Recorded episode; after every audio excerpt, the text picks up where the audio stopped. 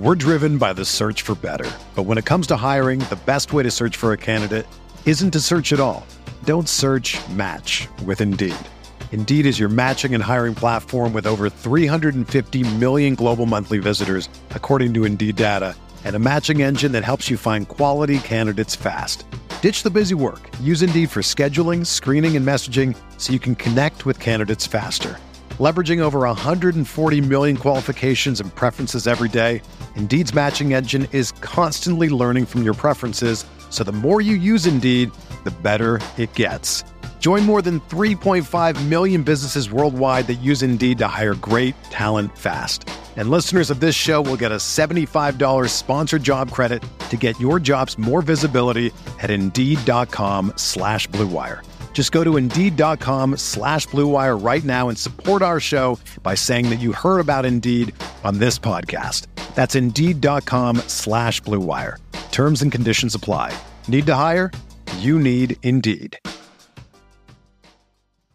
Ladies and gents, boys and girls, happy Tuesday, February the 21st, 2023. Hope you are all doing well. Chris Phillips here, the Daily Crow of the Spurs Up Show. Appreciate you all tuning in. I see Xavier, John Edward, Travis, Stephen Boyle Jr., Bruin Nation, Jimmy Mendillo, Jimmy Mendillo, Davon, what's going on? Also, those in the Big Cock Club Discord, ever the TDC Questions channel, the TDC Questions channel. Be sure your questions are answered there. We got a packed show, a lot to get into. And of course, it is game day as South Carolina baseball takes on the Winthrop Eagles today. Four o'clock first pitch at Founders Park, the first midweek contest of the 2023 season. Very, very excited. Again, guys, appreciate you all tuning in. Jimmy, I will not be at the game. No. Uh, the number of games I'll be at, Jimmy, this season will be very limited. Again, in case you forgot, I live in Greenville. So even if I wanted to go, um, you know, the live show gets done at two. We're an hour and a half or so from Columbia, from Founders Park. Would be a lot of driving, really wouldn't be able to swing it. So I will let you guys know when I'll be there. I'm actually considering maybe catching a game this weekend, maybe Sunday. Um, I'm not exactly sure. I mean, again, it, when I show up to games, it's probably just going to be kind of a random thing. Not going to make a huge deal out of it, but uh, I will be at Founders Park at some point this season. But no, will not be there today or tomorrow in the midweek. Either way, guys, appreciate you all tuning in. Really excited, of course, as always. We are taking your questions, your comments, your calls as well. 843 790 3377. That's 843 790 3377. And of course, as always, TDC brought to you by our friends over at Prize Picks. Go download the Prize Picks app or go to prizepicks.com when you do use the promo code TSUS to receive 100% instant deposit match up to $100. Guys, you can play anything and everything college sports, pro sports, anything you can think of. They've got it over at Prize Picks. Hey, the MLB season, right, is just around the corner. Who better to play with than our friends at Prize Picks? Certainly, night after night, you'll have plenty of prop plays, tons of opportunities to make money. And so many fans and listeners of the Daily Crow and of the Spurs Up Show have made tons of money with our friends at Prize Picks, and you should as well. So, again, go download the Prize Picks app or go to prizepicks.com. And when you do, use that promo code TSUS to receive 100% instant deposit match up to $100. Be sure to check them out and tell them that Chris from the Spurs Up Show sent you. Jimmy Mendio says no TSUS tailgate. Jimmy, did you normally come to those anyways? And, and I'll be honest with you, my guy. And I'm not trying to pick on you, by the way, but I, will be honest with you. I, th- this would not be the time of year to throw a tailgate, anyways, Jimmy, because you know for baseball, again, baseball is just like basketball, and it's fine in the sense that it, it is a it is a product that is driven by, or it, it is the interest level is driven by the quality of the product, right? And so this early in the season, against the teams that you're playing in the non-conference, there's no point in throwing a tailgate against Penn, right?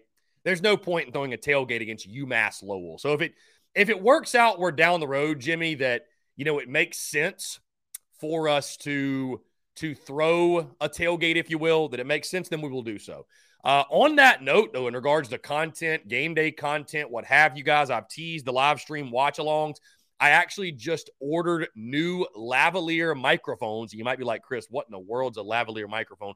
So it's just a mic that kind of like pins on your shirt, a smaller microphone. So I will not have to have this in front of me. So just ordered some new equipment for the live stream watch alongs. Those are definitely happening. Uh, really excited for that. Again, I think it's going to provide a lot of value.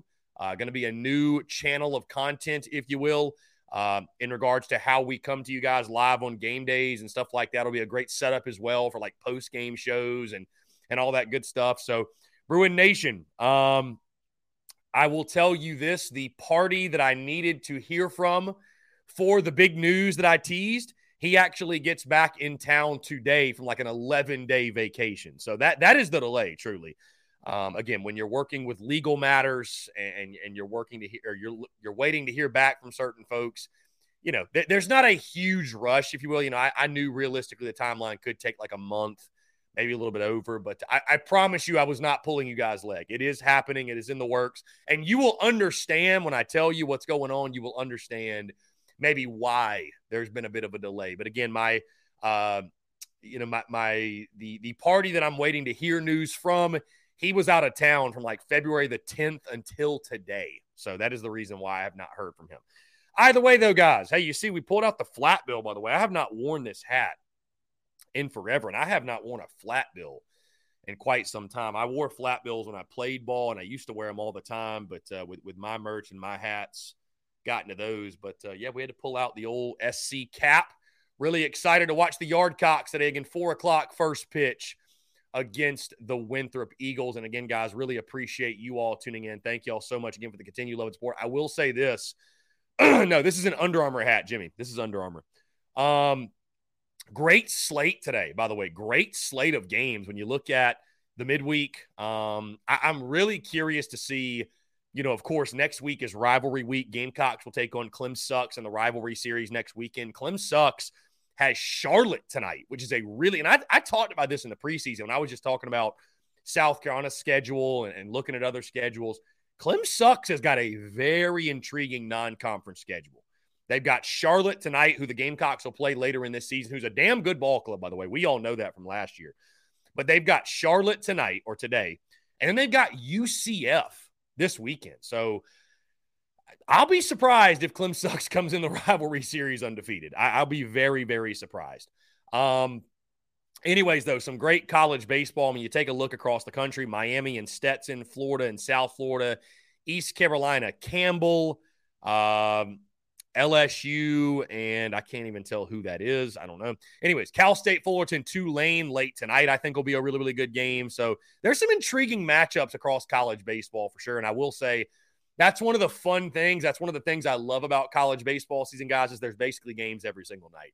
Uh, High Point and App State, some of their sneaky good game as well. Again, if you're a baseball junkie like me, you, you, you that's all music to your ears and you love hearing it. Uh, by the way, by the way, uh, Mardi Gras to those that celebrate. Hey, today I believe right is uh, isn't this technically Fat Tuesday? I think isn't this Fat Tuesday? Am I correct there? Yeah, today is Fat Tuesday. So to those who celebrate, cheers to you. Cheers to you. Fat Tuesday indeed. How about it? Anyways, uh, 843-790-3377, guys. That's 843-790-3377. Hey, we also got Mark Rogers, the voice of college football on the show today, 115. You guys are probably pretty familiar. I go on his show a good bit. We've never had Mark on the Daily Cox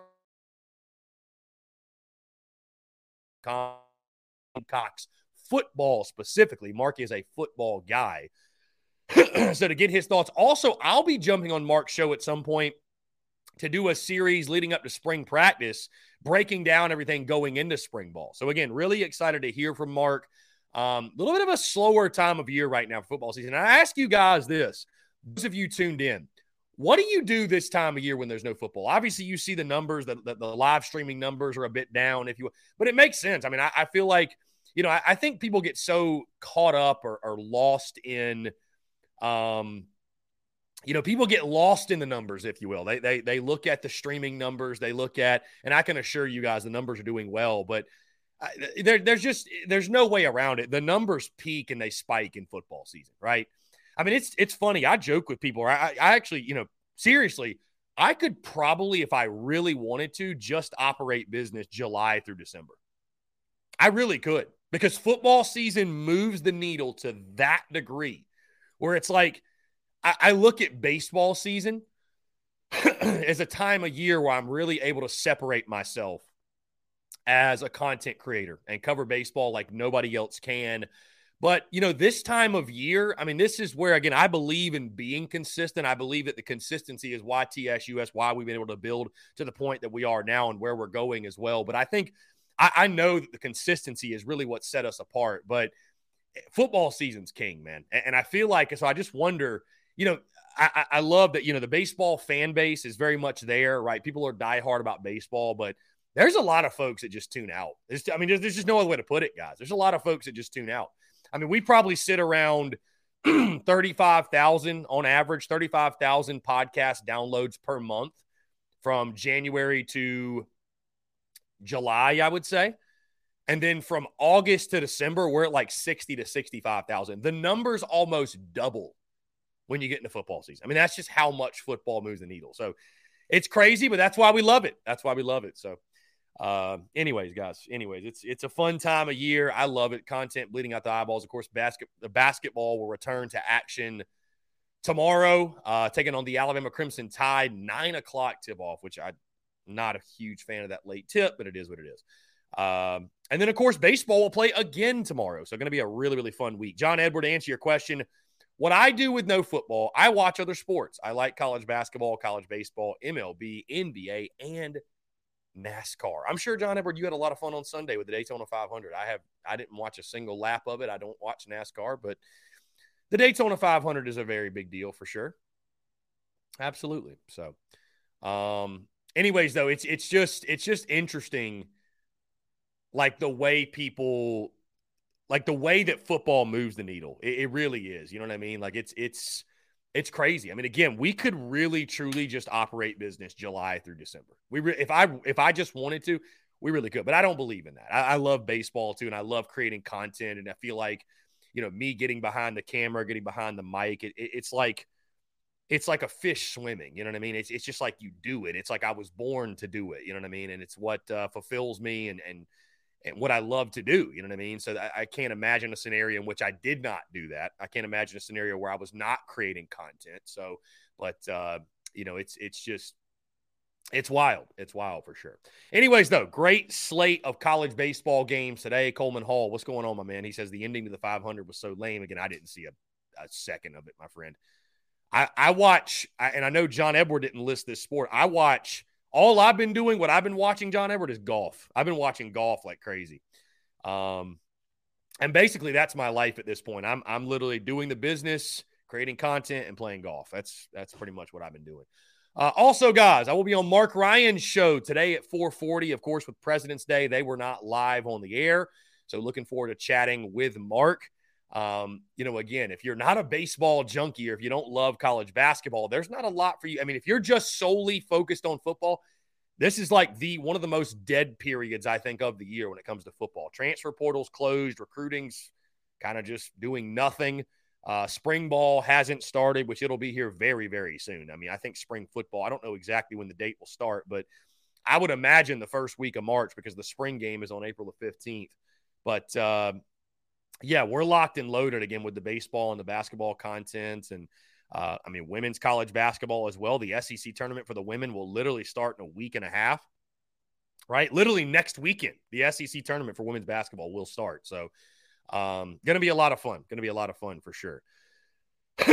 John Edwards says, How good is Eli Jerzembeck? And yes, thank you, John Edward, for taking the conversation that way because if you're looking for reasons to tune in, right? If you're looking for a reason to tune into the midweek and watch the Gamecocks take on Winthrop, Eli Jerzembeck. That's your reason, right? We've heard about this kid for months since the fall of just how good and how talented he is. The stuff is electric 96 to 97 with the fastball. And the way they speak on Jerzembeck, it reminds me a lot of the way that people spoke on Will Sanders when he was a true freshman in 2021, right? You sort of, and the same way that I felt about Will in 2021 is the same way I kind of feel about Jerzembeck this year is that if all things go according to plan, this is a dude that I think they are going to groom to be the next Friday night guy at the University of South Carolina. You know, with guys like this, you kind of know you know, you know up front. And so everything we've heard, this will be my first time getting to watch him pitch. And so I'm really excited. I mean, again, everything you hear, the stuff is absolutely electric. The moxie, you know, Mark Kingston described him as quirky in the preseason, but someone that he makes it work, right? He's one of those guys that, uh, you know, he makes it work on the bump. And I'm really excited to see the stuff. And again, this is where I talked about in the preseason. This is where I think you're going to see the biggest jump for Gamecocks baseball, truly. And, and you know, why do you put so much emphasis on the midweek? Well, you look at last year. Look at how porous we were in the midweek, right? And just how, how the struggles that we had. I mean, I think that was the biggest thing that derailed your season. So I think the luxury of having a guy like Eli Jerzembeck, I, I would expect him to absolutely shine tonight against the Winthrop Eagles. I, I think, uh, you know, I think it's going to be a lot of fun to watch him pitch. And, uh, you know, to have a guy like that with that type of velocity, with that type of stuff going for you on a Tuesday, that really does speak to again the depth of the pitching staff and what a luxury it is for uh, for Justin Parker and company. So yeah, really excited to see him toe the rubber. And again, I think it's going to give you huge huge advantage in these Tuesday games. And then you look at tomorrow. I mean, James Hicks. This is a guy that was a weekend starter for you last year. So when you think about what it means for depth. And uh, I, I think that should spell, like I said, guys, in the preseason, big things for you in the midweek. I mean, of course, you should be able to to stay hot swinging the sticks. But when you've got guys like that who can set the tone for you, I think it's going to make a huge difference. So, John Edward, just just watch, just watch tonight. If you want to see how good Eli Jerzembeck is, just watch tonight. I think you'll be very, very pleased for sure. I think you'll be absolutely pleased. So again, 843-790-3377. That is 843-790-3377. Our, our good friend JD PicKell he had a great conversation this morning with uh, with Shane Beamer. I think it was a pre-recorded conversation, but he did have uh, Shane Beamer on his show. Really, really great stuff. Really exciting stuff. So, again, it's never too early. Never too early to start talking football, is it? Never too early to dive into the football stuff. And uh, yeah, so let's see. Uh,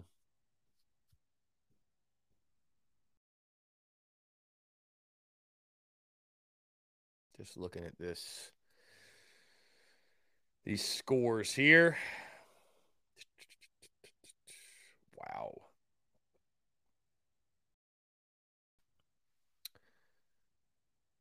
I'm tempted. My guys over at 11.7, they're trying to get me to bet on college baseball. South Carolina not listed in the lines, but uh, Charlotte listed at plus 120 to take down Clem Sucks today. How about that? Let's jump to the phone lines here from? Frank. Frank, what's up, man? How are you? How are you, my friend? Good morning. Good morning. I'm doing well. Appreciate you asking. What's going on? What a great weekend for Gamecock fans, huh? Yeah, incredible weekend. Yeah, it feels good to win for sure. Yeah, it was. I tell you, what a what a blast just watching those games. Uh, I mean, I you know you don't want to nitpick. I mean, what was the worst thing that happened? We we misplayed a ball in the outfield in the last game, and maybe you don't want to see Sanders with a pitch count that high in the third inning, you know, game yeah. one. But yeah, I, I, I mean, it looked like you know we were we were waiting on bats, and and here they are. So really, yeah. no complaints, right? Yeah, I mean, I I think the biggest thing I'll look to see from weekend one to weekend two, and again, it'll be another non-conference weekend. I think Penn though is definitely a step up in competition. Um, but probably, sure. yeah, the number one thing I'll be looking for is is just Will Sanders to be more crisp, to be sharper. Um, I don't care who the competition is. The biggest thing I'm looking from the lineup is is just some sort of consistency. I mean, like tonight, I don't expect you to score 20 runs tonight, but you know, just to continue to see the approaches, you know, consistency in the approaches as the competition ramps up and gets better. Uh, again, you're not going to score 20 runs a game. You're, you're going to have some nights where you don't hit. You just are. You know, it's baseball, but to see consistency yeah. in the approaches. Um, you know, the, the, the, way the guys, you know, are putting together competitive at bats, putting the baseball in play, hard contact. You know what I mean? I mean, that's that, that that's what you want to see. You know what I mean? So um, you sort of have to nitpick when you're playing in the non-conference. You sort of have to nitpick when you're playing against, um, you know, some of the lesser opponents. But you know, it's also great opportunities for for guys that are on the bench or who are fighting for jobs to get opportunities. And again, you saw that over the weekend against Yep. UMass Lowell. And hopefully, like tonight, you know, hopefully tonight you get to see that as well. I would not be surprised, by the way, if you saw sort of a different look lineup. You might see some different guys get some starts. You never know. Like a Petrie could start at third or a different guy at the DH. I mean, this is the time to tinker with your lineup and, and to give different guys looks, if you will. So, but yeah, I mean, to your point, to your point, Frank. I mean, it was it was an Yeah. incredible weekend. I mean, you outscore your opponent, what forty nine to what was it five or something like that. I mean, you're, you're, Yeah, you're- of- not a whole lot to complain about. Not a whole lot to complain about. No. You know, you kept you. I guess they're notorious base stealers. You kept them off base. They really couldn't get anything going. So, so that was a job. You took care of that. Uh, you know, the, the most important part, I guess, is you know, as a 23 ranked team in the country, you took care of business against Lowell. You, yeah, people are going to scream and yell about, oh my God, how come we didn't get bumped up in the rankings? Look, the 23 ranked team in the country was supposed to do that. Yeah. Uh, you know, so you, you, you like you said, it's baseball. Mhm. It'll be very easy for anybody to come out of there two and one. Well, we didn't. Yeah. So, Yeah, I mean, I, I, you know, you, can't. Yeah, you can't expect to make a major jump. You know what's interesting though, Frank? I mean, we love the polls. I, you know, it, it gives us something to talk about. I would say this though: Sure. the the top twenty five poll, it's it has the least meaning in college baseball, doesn't it? I mean, Ole Miss last year went fourteen and sixteen in league play and won the national championship. So I mean, it's it's one of those things where you know it, it's more so just for us, right, to debate and banter and talk and Right. but you know, the, the, the polls in college baseball, it's going to take more than one weekend for a team to ascend or drop. Like people were asking, why is Tennessee still ranked third? Well, they opened up in a tournament, played good competition, and again, people still believe in Tennessee. And I don't blame them. They still have tons of talent. One bad weekend doesn't make you a bad team. I mean, that's what people have to understand. Yeah. So, hey, I mean, Kendall Rogers said if they have a bad weekend again, they'll be penalized much harsher. But you know, I, it doesn't bother me to see a team not drop or not ascend or what have you. If South Carolina keeps winning, the polls will take care of themselves, right? So, um, but Yeah. after opening weekend, you're not going to all of a sudden see, you know, like Tennessee wasn't going to go from third to 15th because they lost two out of three to, to quality competition. It's just not going to happen. Yeah, we, and we probably took a little bit pressure off the men's basketball team because now they're like, oh my God, thank God baseball started. Nobody's watching us now. Yeah, I think there's uh there's very few probably still tuned into the basketball side of things on the men's side at least. But uh yeah, I mean listen, you're you're probably not you're probably not gonna finish last. I mean, that's again, that's something to be celebrated. Yep. Yeah, that's uh, and the fans. It looked like the stadium. You know, had a great crowd. I mean, even in some, like I know the weather on Friday uh, was got a little chilly at night, but uh, it looked like the fans turned out and they gave it put on a great show. So it takes the three and zero, we walk away. But the, again, with these rankings, you know, you got a non-conference playing. Who we playing tonight? Uh, Winthrop. Winthrop, yes. Yeah, so we're playing them. We got a non-conference weekend. Even if we go through here and and don't lose a game, you're not going to get moved up. You know, you're playing non-conference. It's ten is tough. I get it, but uh, maybe a bump up a notch. But like you said, you're gonna once you play, once we start playing different competition, uh, we should see that you know improve. Mhm. Just something to talk about. Yeah, no, for sure. And I'm excited for it, man. I mean, again, Love it, after after last year with the struggles in the midweek, um, you know, Yep. I, I think seeing improvement in the midweek and, and seeing this ball club take care of business in these Tuesday and Wednesday games, it is important because again, they add up. I mean, Frank, again, Yes. I, I you look back at last year, you win half of your midweek games. I think at minimum you're on the bubble to get in the postseason. I mean, Yeah. it makes it, it's The that big of a deal. Season. Yeah, completely. I did. I also thought too, like you know, people going to downplay it. You know, it, on that, in that Sunday game, you know, you finally, you know, so you you break out with two big offensive performances, and then obviously the Sunday pitcher is a whole different animal. Mhm. And you know, they hung in there and they grounded it out, and they just waited for an opportunity to capitalize on a mistake, and and then that's that's part of baseball, you know. Yeah, no, You absolutely. know, so that, that was- you know, so that's good. Anyway, I'll let you hit the road and uh, have a great day, my man. Frank, I appreciate it, man. Thank you so much for the call. Always great stuff. Appreciate Frank calling in. Um, yeah, the midweek. I'm very excited. Very, very excited. Let's see. Um, Shane Lyons. They let old guys like Jeremy Wardell in here. Damn, I had no idea. Mm-mm-mm-mm. John Edward, the other week we got YouTube TV, so we don't have to we don't have SEC Network Plus. So I'm going to listen to Derek Scott and Tommy Moody. I hear you, my friend. Not a bad way to go about it. Those guys do a great job. By the way, side note tonight, of course, Beck getting the baseball for South Carolina. How about for Winthrop? Brody Hopkins.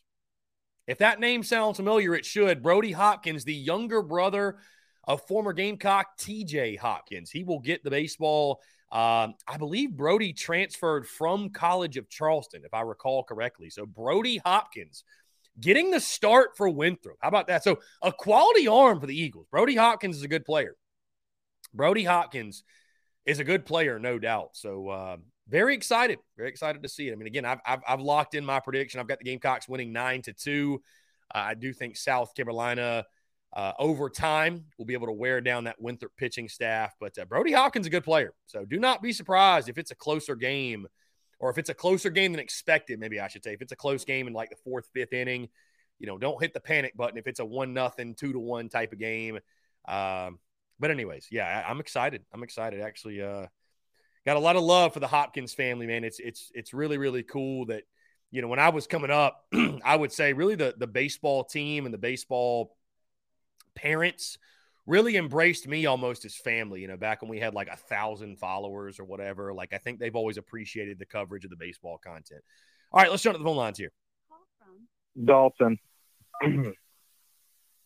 Dalton, what's up, man? How are you?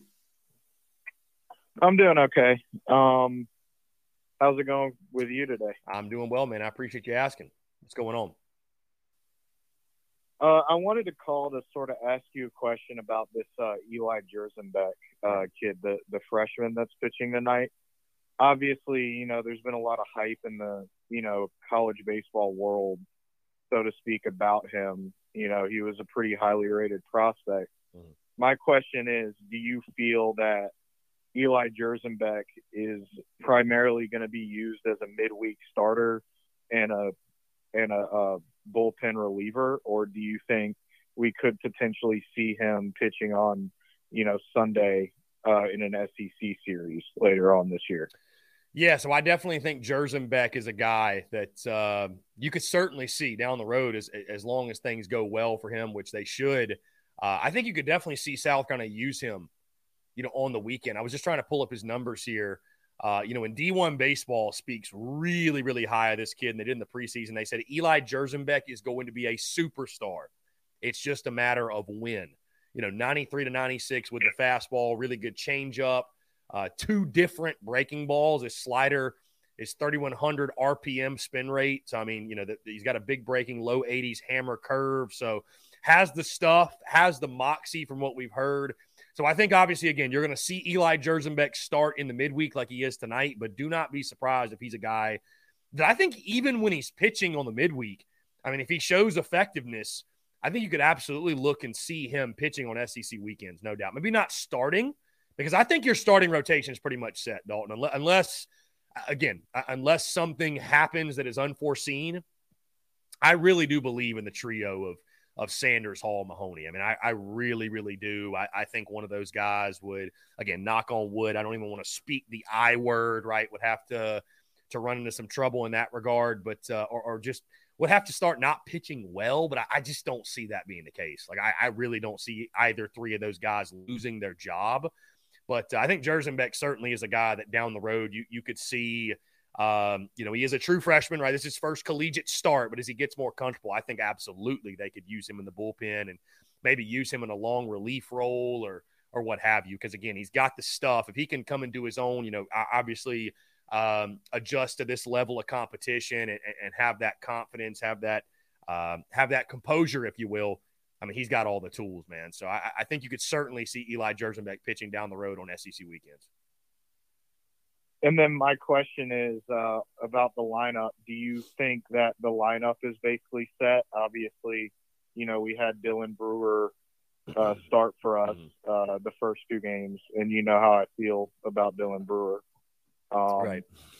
But my question is, do you think we could see some uh, of the freshmen come off the bench and and uh, you know be in the starting lineup like a uh, Michael Braswell or someone like that? Um, you know, if we we find some holes later on in the season. Well, I, I, don't think the lineup is totally set. No, I, I think there's still some competition. I mean, I, I think there's a couple of guys.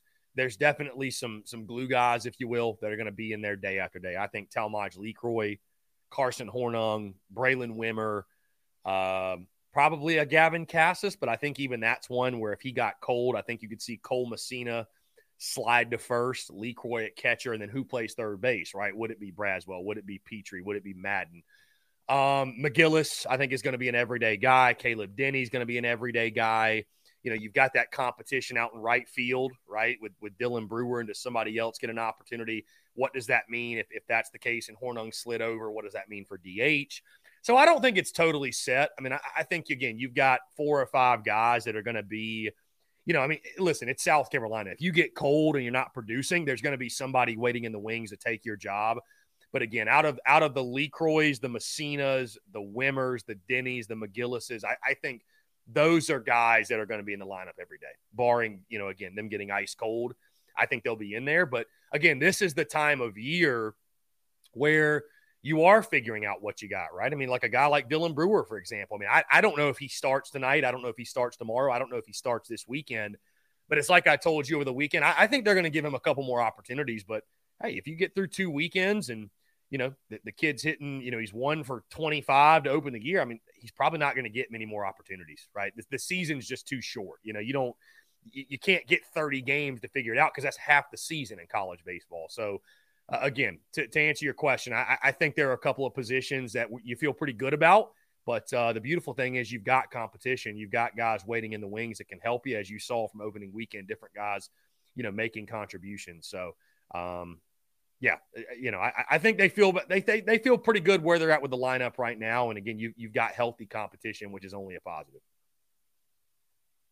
I agree, man. I like how we look the uh, first uh, series of the season. Obviously, you can't draw that many conclusions from it because it was UMass Lowell, and I mean, we we it would have taken a, a horrendous performance, yeah. I think, to lose to a team like that. Yeah. So, I mean, it, it's it's good that we're hitting early and we're scoring a lot of runs early.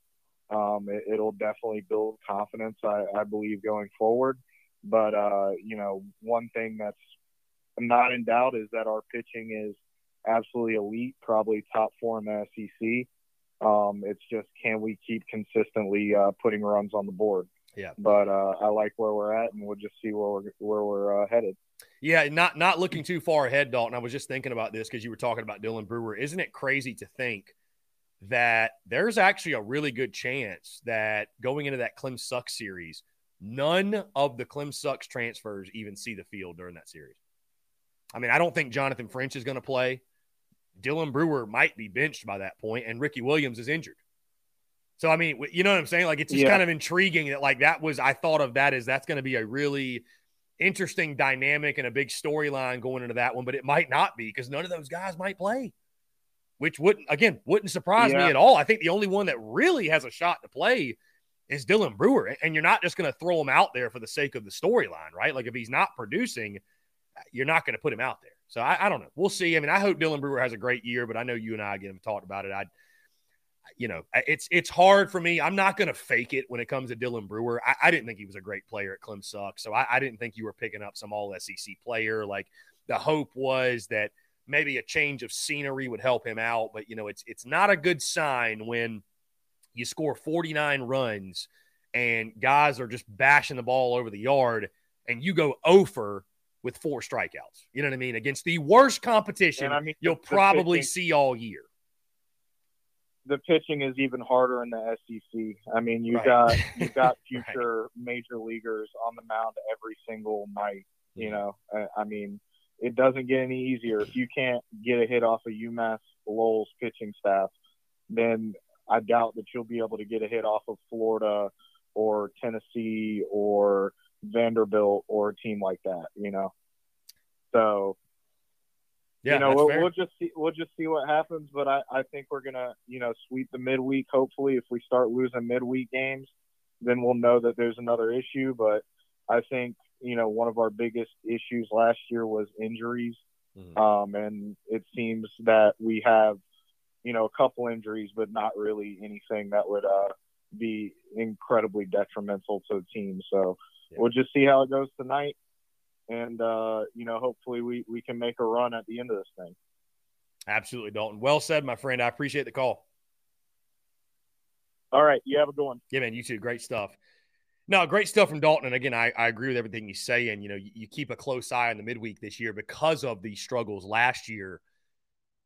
But looking at this year's team, I mean, I, I just think, guys, again, you talk about Eli Jerzembeck going tonight, who we, we have talked about ad nauseum today, an absolute stud, right? With the with, with the stuff that he has, and you know, D1 baseball thinks the kid's a future superstar, and I see why. You know, again, when you look at the stuff and the build and everything else, and you got then you got James Hicks going tomorrow that was on your weekend staff last year. So, I mean, it's just the depth that you have in, in your pitching staff. I think alone, I think that's going to carry you through the non conference alone because your offense ain't even going to have to do that much. I mean, your, your, your ERA and non conference is going to be crazy, right? So, um, it certainly is a luxury. Again, you've got an embarrassment of riches when it comes to the pitching staff. Uh, let's see.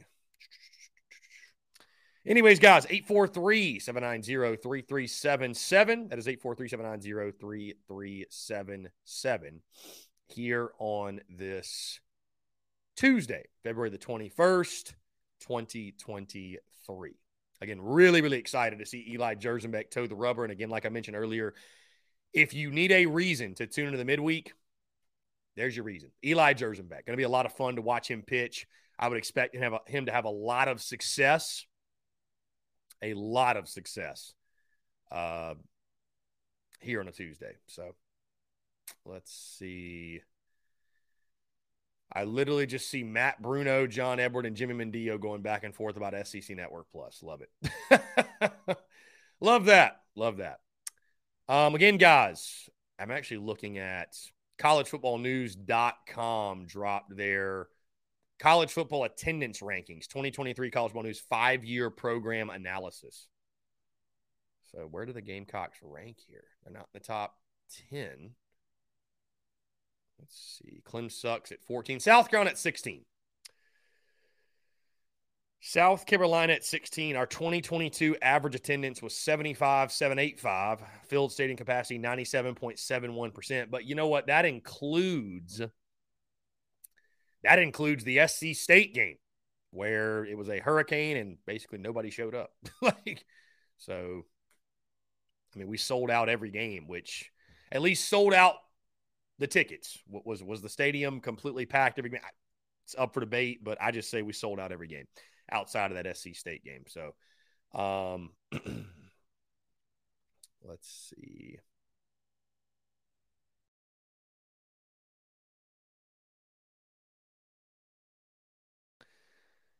Again, guys, appreciate you all tuning in. Thank you all so much for the continued love and support.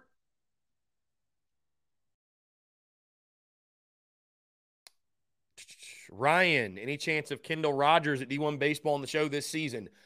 Great question. You know, we had Aaron Fitt. I shot Kendall Rogers a DM, but, uh, you know, listen, he's a busy guy. I totally understand.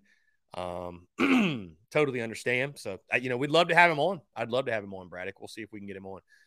Braddock says I saw ESPN top 25 and they didn't have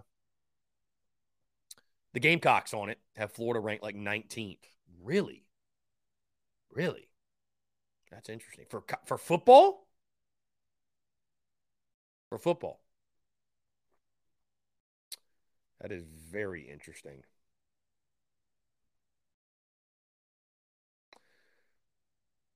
Uh, let's see.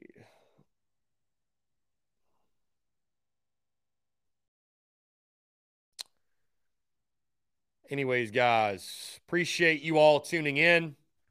843-790-3377. Like I mentioned, uh, the big news regarding content, um, I, I, will get it uploaded or get it scheduled, if you will. But the live stream watch alongs, those will be taking place next weekend. I don't know exactly how how often we are going to do them. I, I don't know exactly how often we're going to do them, but uh, we're going to play around with it next weekend for the Clem Suck series. Really, really excited for that. Uh, I think it'll be. I, I honestly think it's a huge value add for for content. And you know, when people scoff and like, you're not going, what do you mean? Like, you have to understand, I'm not the common fan, right? I'm not the common fan anymore, right?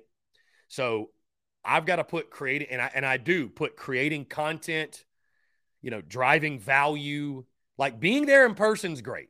Don't get me wrong. But my number one goal on game day is to create great content. That's it. That's my business, creating content. And I can do that at a much higher level when not at the game. And so a live stream watch along is nothing but a content or a value add, I should say, through content. You know what I mean? So, um, you know, it's one of those things where I'm excited for it. Truly, genuinely, I'm excited. Again, I think this will be something that will eventually lead into the football season. I think we will do that, guys. My mind is pretty much made up on it. I love going to Willie B. I love going to games. But I also love, and I, have even said this before, guys. I, I, think watching football on TV is superior. I really do. I mean, I, I football is made to watch on television. It really, I mean, being there in person is great. Like being in the stadium for the Tennessee game, being in the stadium for the A and M game, incredible. Had a blast. But the product of football, the product of football is it's literally made for TV. When you factor in the replays and what the analysts, the role they play, and so I'd actually prefer to watch it on TV. And I, I feel like I miss a lot of the game when I'm there in person, to be totally honest with you. So I think if nothing else, I think it'll absolutely be a value add and it will only enhance our content. Anyways, more on that later. Guys, we're going to jump into a quick break. On the other side, I want to continue to hear from you. More your questions, comments, calls, and more. You're tuned in to the Daily Crow.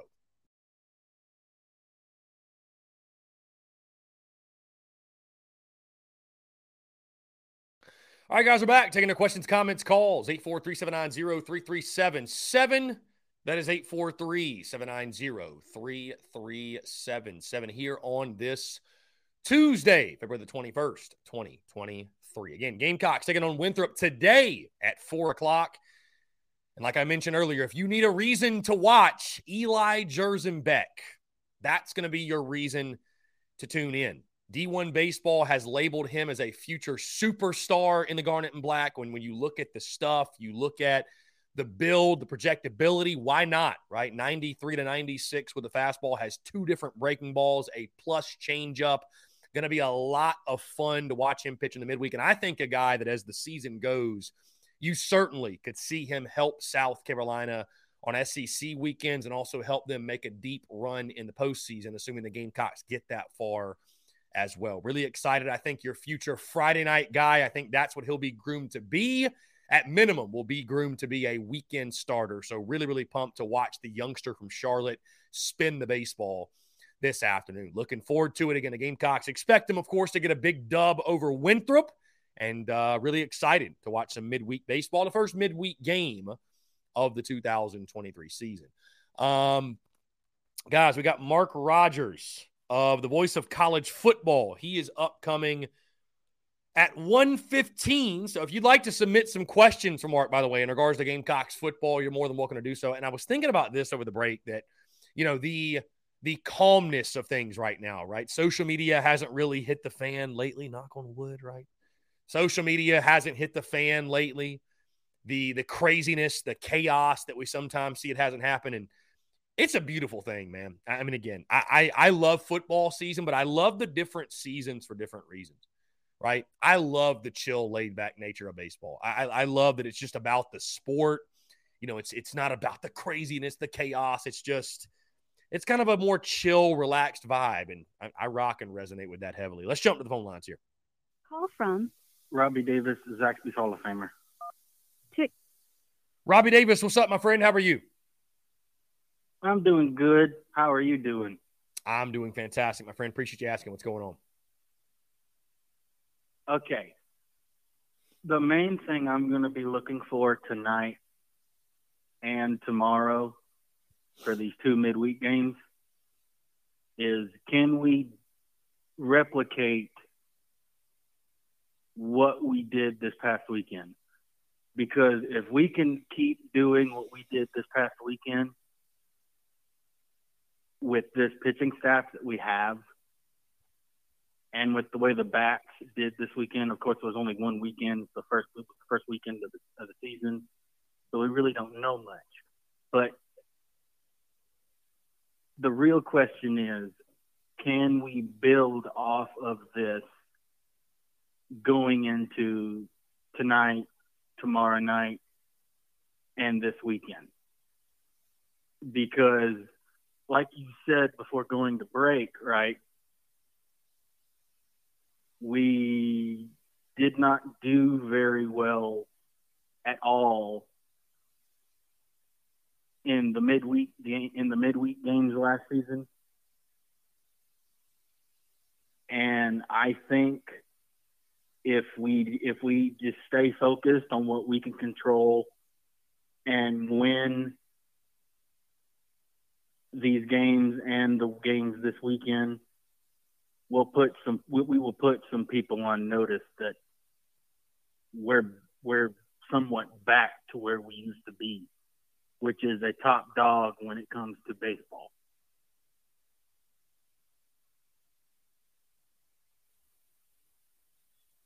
Yeah, I mean, I think taking care of business, robbing the midweek is is absolutely huge, and I mean, it has to be. It has to be a point of emphasis after last year, right? You went, I think the record was 14 and 11 in the midweek, and, and Winthrop wasn't a team you had trouble with, but it was games like this that um, you you saw the issues, right, rear their ugly head, even before, uh, even before SEC play. So you know, it, it's massively important. I, I, mean, again, you look at yeah. last year. Hey, you only went one game worse in SEC play than the eventual national champions, Ole Miss. But you were so bad in the non conference. You were so bad in midweek. And there were a right. number of reasons for that injuries, inconsistencies, right?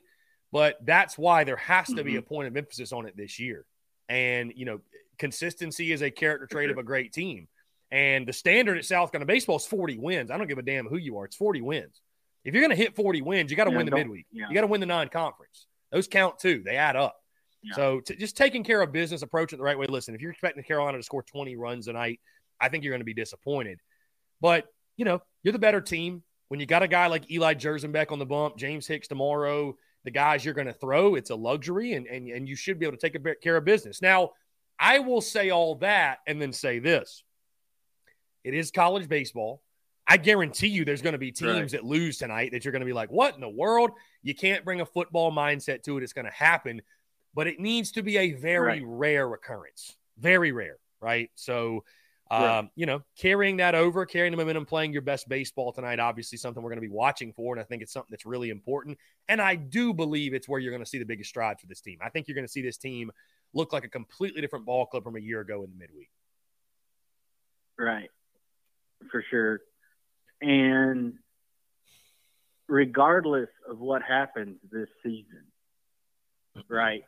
Because, like you said, there, like you've said before, there will be times this baseball season where we do not show up and we look like straight garbage. There will be times where that happens.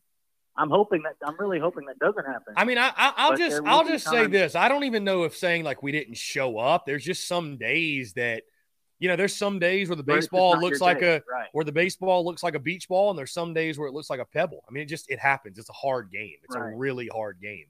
Um, right. I mean, listen, I equate it to golf. I mean, listen, there's it's a game full of it's a game full of good intentions with not always good results. I mean, listen, I, some days you show up and you just feel like you've never swung a club before. I mean, it just happens. I don't, I don't know. Hard yeah. to explain, but it just happens, you know. But limiting those, that's why they play so many games, mm-hmm. you know. That's why you don't play one mm-hmm. game in baseball because the number of different results, the number of different outcomes that it can occur, it's so mm-hmm. random. You need a large number of games to determine, okay, who is really the best. So that's why they don't right. only play one game. That's why they play a series versus playing one game. Right. You know what I mean? So, but it's limiting those negative right. outcomes as much as possible. Right. It's limiting those negative outcomes. Yeah. And and and like unlike football, right? With baseball, you if you don't win today, there's always tomorrow or what have you. But with football, if you screw up, it could mess with you mentally on for for the next week's game when it comes to football, right? Because you're so worried about making that mistake again that you wind up making a mistake. Mm-hmm. But with baseball, you can bounce back.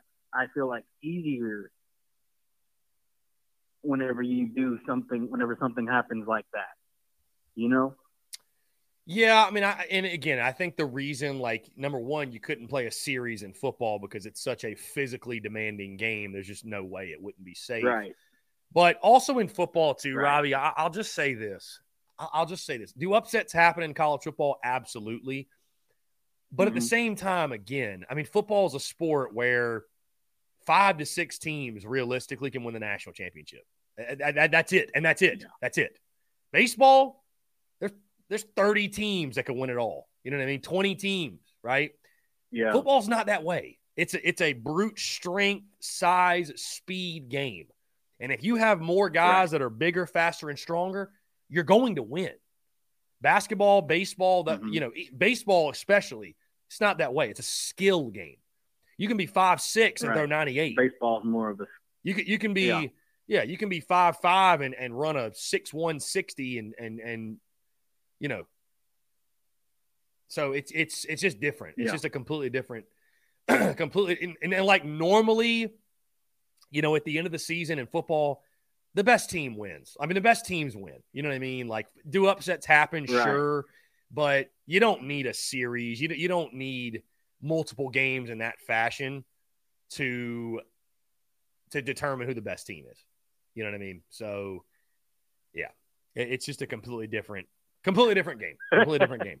Yeah. I got, I got, hey, I see, I see, uh, uh, Bruin Nation just commented and mentioned Zaxby. Come got, on now, don't be talking got, junk about. You got the comments pulled up. That. You got the comments pulled up. I feel like that's not a norm. don't you. be doing that. Listen here, Bruin Nation. I ain't got no ill will towards you or anybody. Okay, but I'm just telling you. Well, I don't. I don't think Zaxby he was. Is is the stuff. Oh. I, I don't. I don't oh, think that oh, he I, was. Oh, I misread the. Yeah, no, he's just saying that uh, it, it, it's he's just comparing the two. Oh, okay. I mis I mis I misread the comment, but yeah, I got the comment pulled up on YouTube. Marion R twenty six showed me how to do that, so now I can see the comment. no, Zaxby's is better than Chick Fil A. You're outside of your mind, Gavin.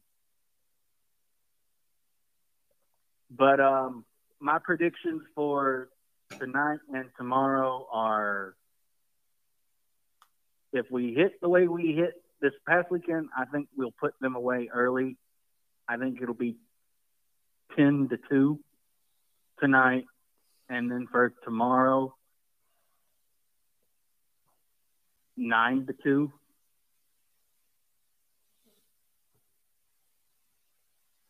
I like it. For yeah, I can see it. And so, so I can see. I it. just think I think I think I, at some point tonight and tomorrow it, it, that it'll show that we have the better arms and the better backs. And I'm not saying that Winthrop, Winthrop or Queens is a, a horrible baseball team, but I think that caliber of player will show its head the next two days and hopefully coming into this weekend. I agree. I love it, Robbie. I love it. So, but uh, I'm gonna go ahead and get off of here.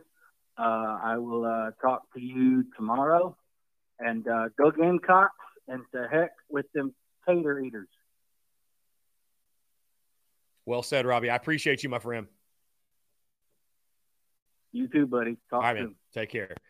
Great stuff from Robbie Davis. He's picking a pair of wins not shocking, but uh, picking a pair of wins for this week.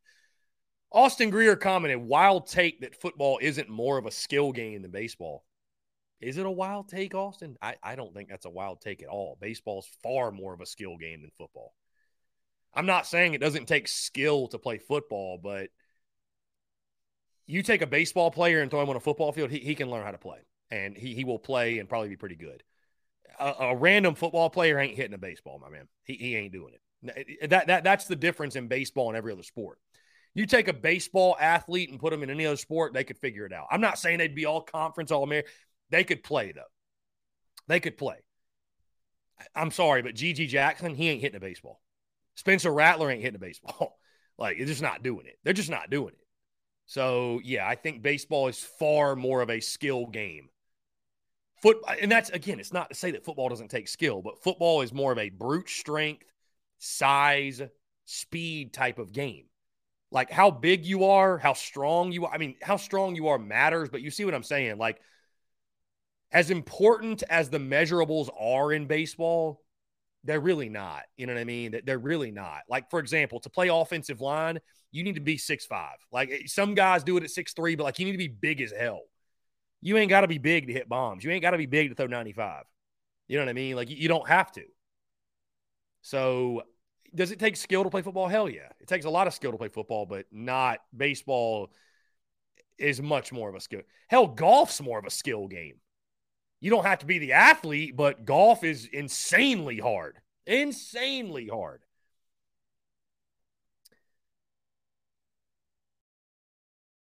Anyways, I you know, I'm not trying to knock football at all, but when we're talking about a pure skill game, yeah, it's hitting hitting a 95 on our fastball is the toughest one of the toughest thing in sports. And Austin, all you're saying is that's wild. I, I mean, if you got if you've got an argument, I'd love to hear it, but you're not giving me one. You're just saying that that's crazy.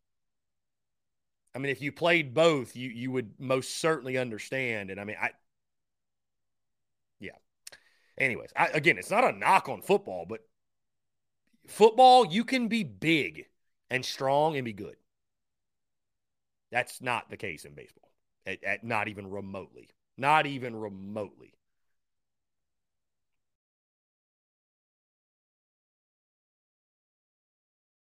Austin Greer, John Daly ain't more skilled than Jaycee Horn collectively. Comparing John Daly to Jaycee Horn. Well, is John Daly a better athlete than Jaycee Horn? Hell no. I, Austin, we all know that. I'm not com- I'm not even comparing specific athletes. I'm comparing the games themselves. does does golf have better athletes as a whole than football? Hell no. Does baseball have better athletes than football collectively? Probably not. I'm talking the game themselves. Hitting a 95 on our fastball is harder than anything you can do in football. You can't convince me otherwise, bro. You, you just can't. It's not even remotely close. It's not even remotely close.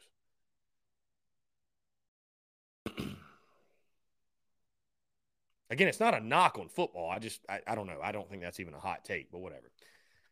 Hey, the beauty's in the banter. We love it. We love it. Yeah.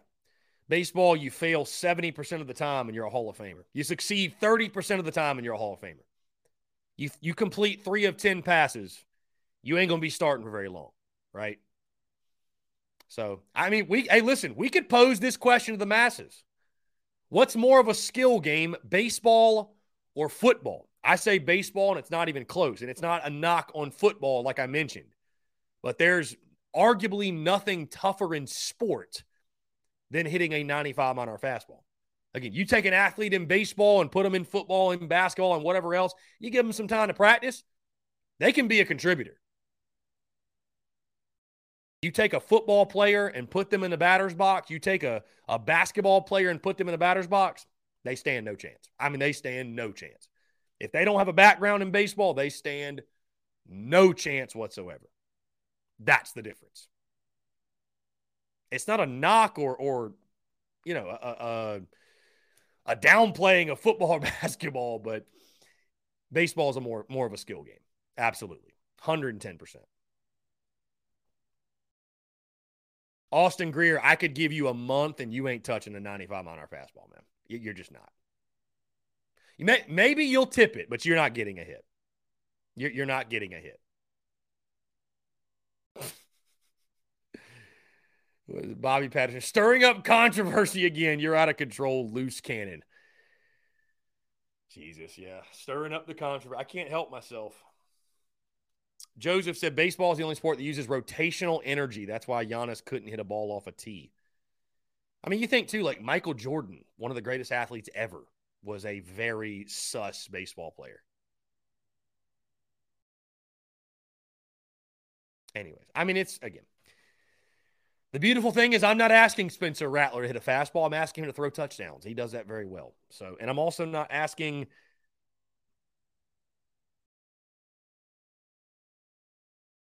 I'm also not asking Cole Messina to go throw a touchdown pass, right? So we're all we're all good. All these sports I'm mentioning, they are very difficult. They are very difficult. So I'm not, you know, I got nothing for love, but nothing but love for the football guys and and the difficulty of the game. Yeah.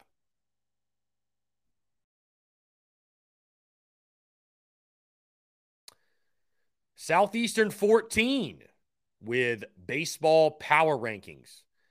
Gamecocks come in at ninth in the baseball power rankings. Their their inaugural SEC baseball power rankings. the list looks like this: LSU, Florida, Texas A&M, Tennessee, Ole Miss, Arkansas, Vandy, Alabama, and then the Gamecocks. Following South Carolina is Auburn, Mizzou, Mississippi State, Georgia, and Kentucky. Yeah, Georgia almost lost two of three to uh, Jacksonville State. Was very, very close. Very, very close. very, very close indeed.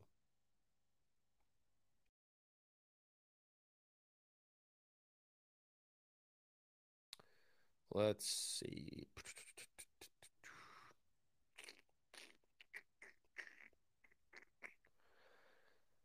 Mm-mm-mm.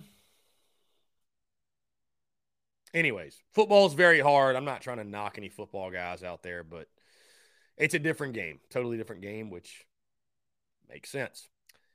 Which makes sense. Anyways, guys, Gamecocks taking on Winthrop, four o'clock first pitch today at Founders Park. Really excited. Love the midweek games. Love the having baseball in a midweek to watch. I mean, again, it's it's one of the reasons why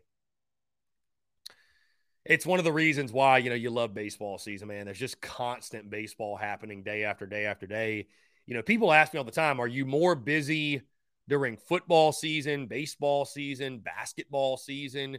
It's a different kind of busy, right? Because in football season, I mean, the content's bleeding out the eyeballs, and, and we spend all week breaking down, previewing, dissecting one individual game. Right? Baseball and basketball, the busyness comes from there's just so many more games, especially on the baseball side of things. So it's a different kind of busy.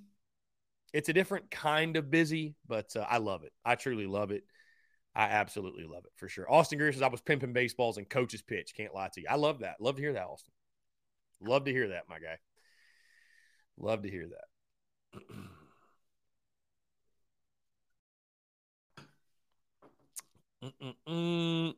Anyways, we got Mark Rogers upcoming in about eight minutes or so. Really excited to get him on. Looking forward to our conversation, talking all things South Carolina football, really. Um,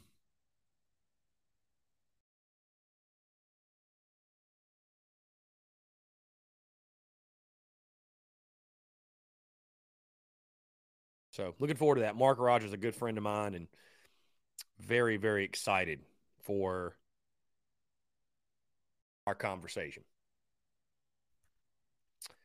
Let's see.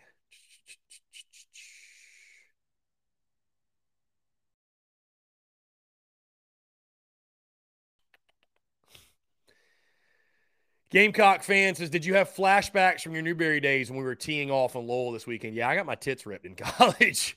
yeah, I was uh, not very good. He says, My cousin ripped a grand slam against you when Newberry played Lander. Yeah, I pitched against Lander. That was my first start, I think. My first actual college start.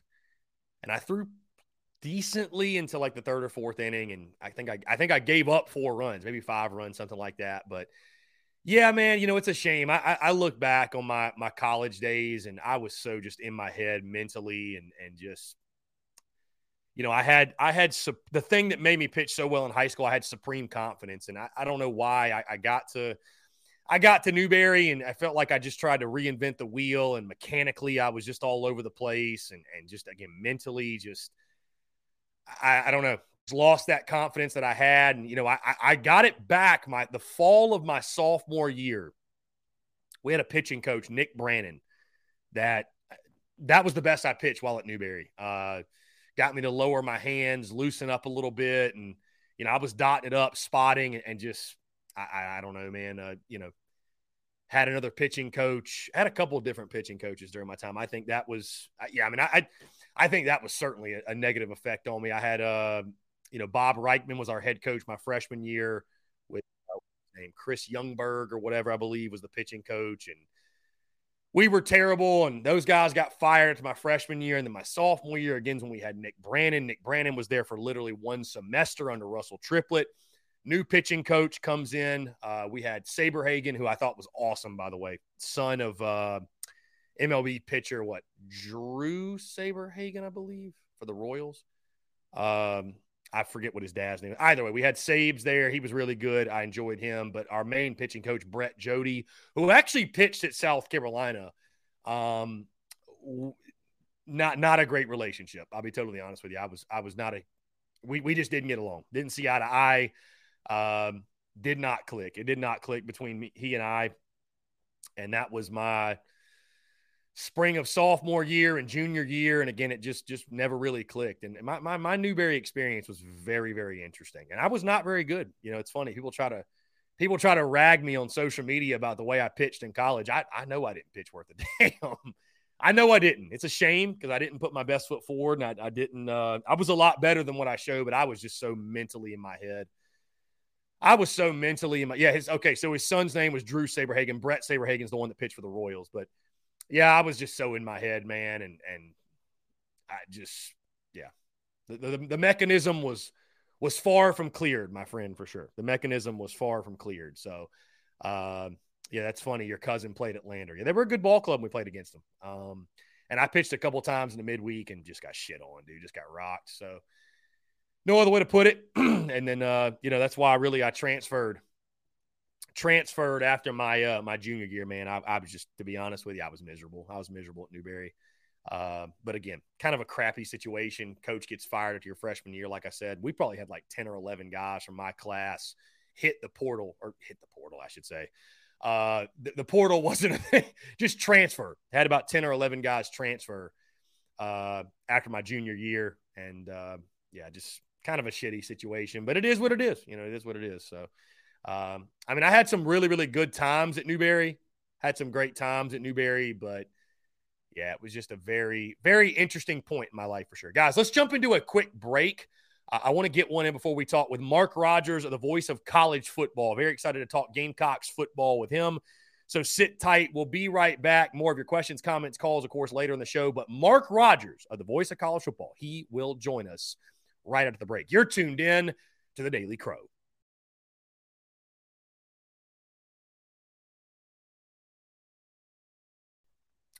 All right, guys, we're back. Very excited to have us join the show today. Mark Rogers, the voice of college football. Again, guys, thank y'all so much for tuning in here on this Tuesday, February the 21st, 2023. Of course, it's game day in Gamecock Nation, the first midweek baseball game of the 2023 season. But we're talking South Carolina football for the next 20 or 30 minutes with, again, my good friend, Mark Rogers, the voice of college football. He joins us. Mark, what's going on, my friend? Great to have you on this side of things, by the way. I know I've been on your show a bunch, but for you to jump on TDC, man, it's an absolute blast. What's going on?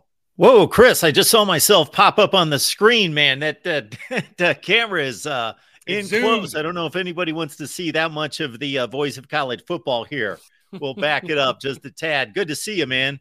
Yeah, man. Absolutely. Again, I appreciate you taking the time. Mark, I'll start here. I'll pose this question to you that I posed to our audience a little bit earlier. And I know obviously you're a college football guy, hence the name, the voice of college football. So this time of year, you know, there, there's certain pockets where I feel like it's sort of a, a dead period, right? The month of December – used to be one until the transfer portal just went crazy and it basically turned into college football free agency, if you will. But I feel like this time of year is kind of one of those moments. So, how does Mark Rogers like to spend his time? Are you all ready? Because when you're covering it nationally, I know it's it's obviously it's amplified. Are, are you already sort of preparing for, you know, getting ready to talk spring ball or, or the fall with college football? Are you watching the college basketball, baseball stuff? Like, like what is what is Mark Rogers doing this time of year?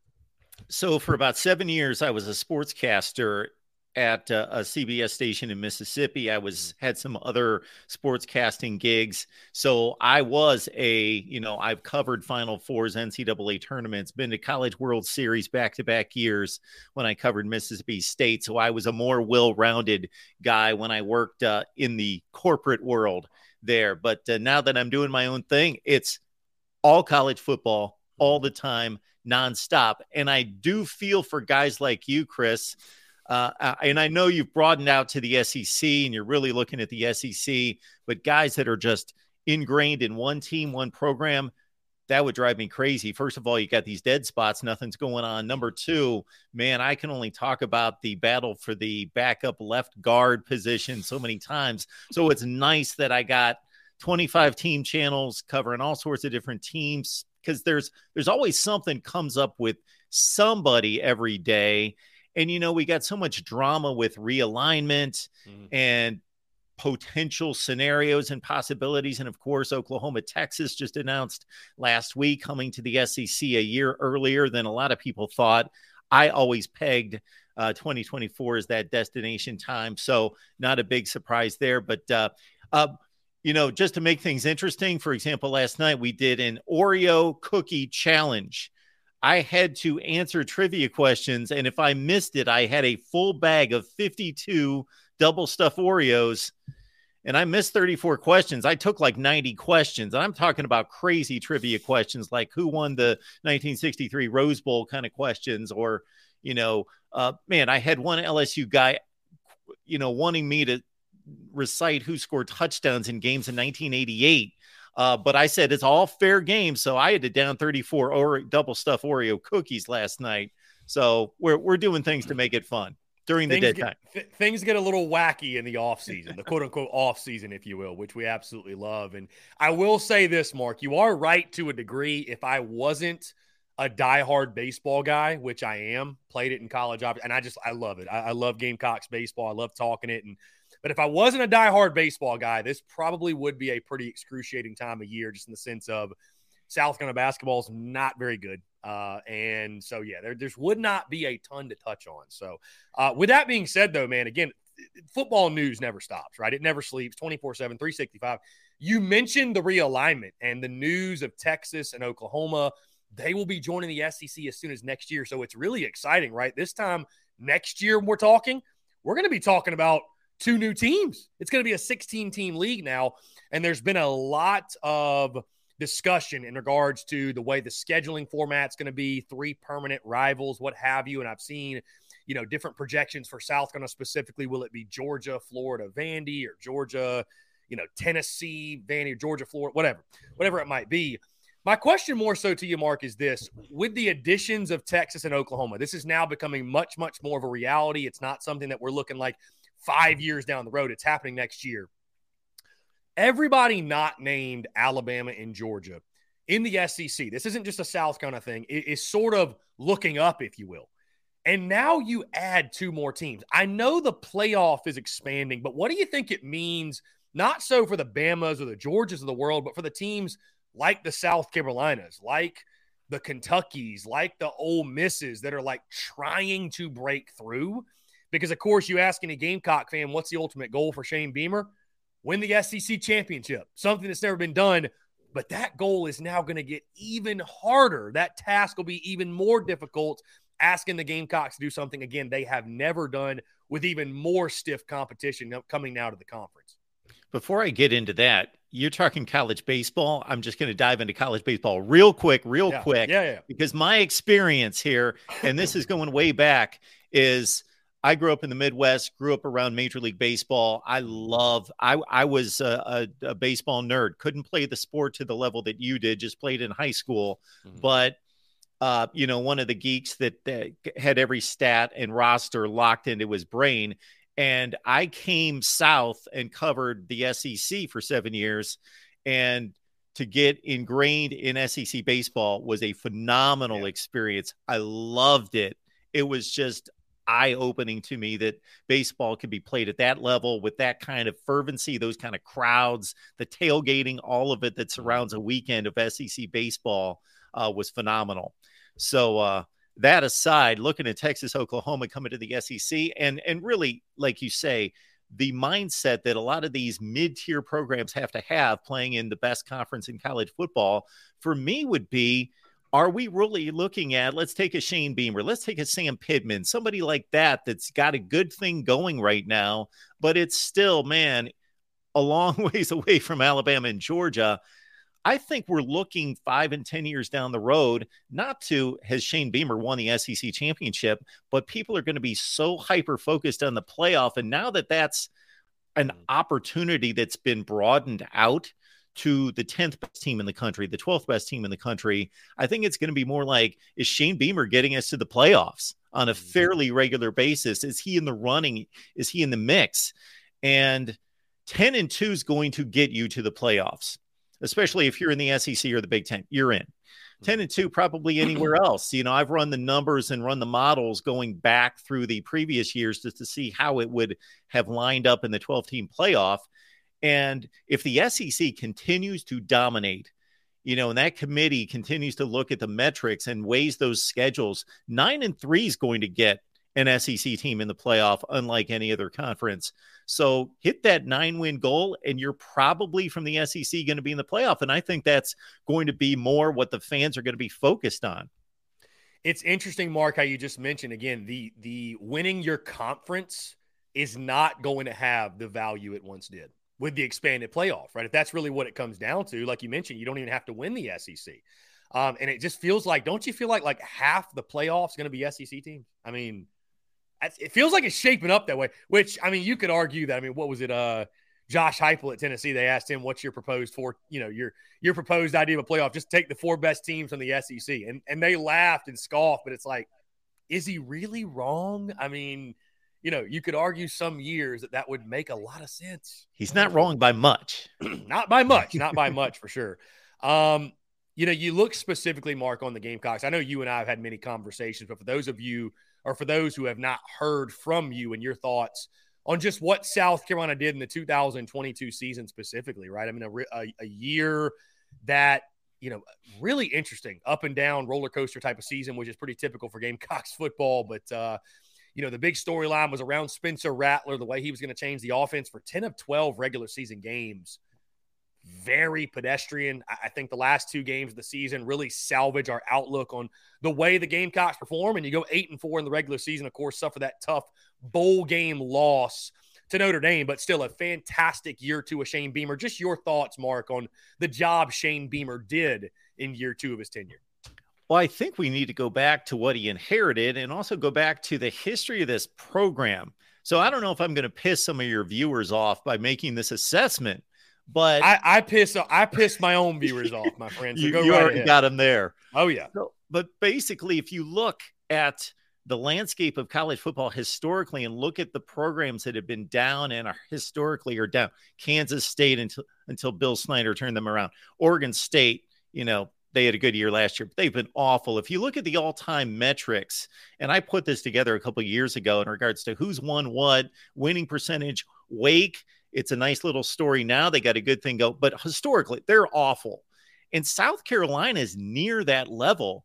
But the difference is, I've always wondered man, South Carolina is like in this different category. I'm going to put you, so take a little pride in this unique category that I can't think of a program in the country that's been as historically as bad as South Carolina that has the resources in terms of people pack that stadium. You know, they don't have 75,000 watching Oregon State play or Stanford or a lot of these teams across the country, man, this is a rabid fan base that loves football. It's football country, it's in the South. There's talent all over the place. And I've always wondered, why isn't South Carolina better more often? So now we come to Shane Beamer. And so I think he's got an enormous opportunity. He's already taken advantage of it to a certain extent. Uh, just the excitement and the energy that this dude brings to the program. I think is pretty amazing. He gets it. He knows what connects with recruits. You see the the videos, you see the viral videos, you see him mix it up. He's not ashamed. He's not afraid to get out there. And I don't think it's a forced, I don't think it's a Brian Kelly deal. I think it's, you know, this is who he is. He can stretch himself a little bit, have some fun. And uh, recruits love that. I've heard him mention that he sat down with recruits or gone into their home and boom, they'll instantly pop up a Shane Beamer video and say, yeah, this, this was cool. Uh, so I think he gets it, and he is the new wave of coach. You know, I think, oh man, I might piss a few people off here again. Dabo Swinney, I think, was maybe Pete Carroll, Dabo Swinney, the first of those guys that weren't, you know, I'm Nick Saban, I'm Urban Meyer, I run the program, I run it like a drill sergeant. You do what I say, and I flash championship rings, and you know everybody falls in line uh, that that kind of get with the players, dance in the middle of the locker room, do all those things. And I just think Shane Beamer is amazing for this program. Now he's going to have to. He's made the jump from what what was Will Muschamp two and eight uh, the the mm-hmm. COVID season the year before Shane Beamer. So he's made that okay. You're looking across at Kentucky, uh, well Tennessee pre 22, uh, Missouri, those kind of programs, and those are those are obviously where the programs on South Carolina's level. And so those are the first ones you got to take down. Well, they've started to do that.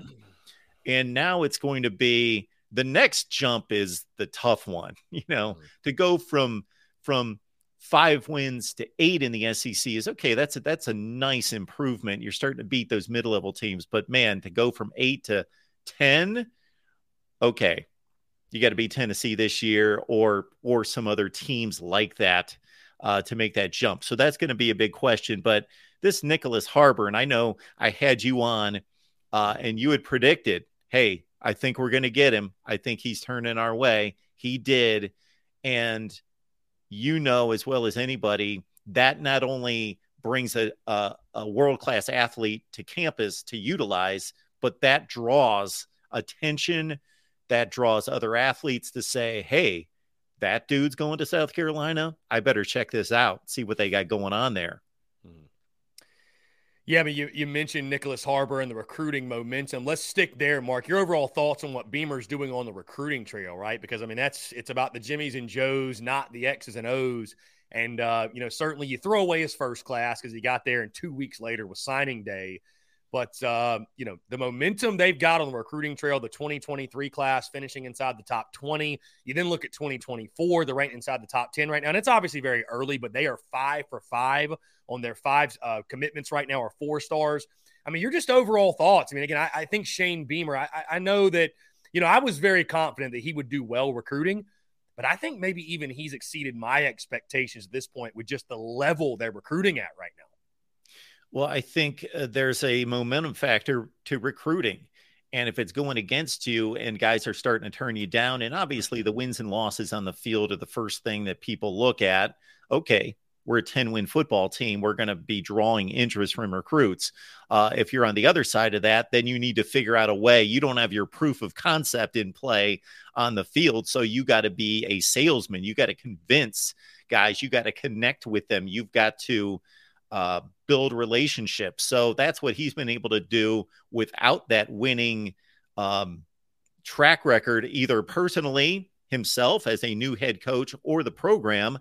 So I think that has to be taken into consideration that he's done this well without any of that to fall back on to say, okay, yeah, I'm I'm Kirby Smart. I took over for Mark Richt. You know, Georgia football is Georgia football. And even before Kirby elevated it, he he was walking into a nice situation. Shane Beamer's not walking into a nice situation. And then on top of that, he can't say, well, I came from X, Y, or Z. I'm not Urban Meyer. I'm at Ohio State. I came from Florida. Look at what I did, or fill in the blank, all sorts of different guys. Brian Kelly at LSU. Look at Notre Dame. Uh, so it's all energy, uh, relationship building, uh, him just being a guy that connect uh, and work his ass off. Obviously, those guys, you know, the first uh, word that comes to mind when people talk about recruiting is it's a grind, and you got to be great at just man being relentless And he obviously is that as well, but he does it in a very energetic way. Spencer Rattler, Mark Rogers. Let's go there. Uh, the the Gamecocks offense coming into this season. First year offensive coordinator Dowell Loggains will take over. Your top target and Juice Wells is back. You add Trey Knox in the transfer portal. A lot of reasons. Nicholas Harbor, of course, is going to play on the outside. There's a lot of reasons to be optimistic about this South kind of offense. But you know, I still see a mixed bag in regards to the takes on Spencer Rattler and just what level of quarterback he is. You know, you've got some people, my good friend Anthony Treash over at Pro Football Focus, that thinks he's all world everything, could be a first rounder in the next NFL draft. Uh, and then you see some others, you know, On3 this morning, dropping their top 10 quarterbacks in college football rankings. Spencer Rattler is nowhere to be found. And I think there's arguments that support both, right? You look at last year, uh, I mean, he was sensational right, in those final two games.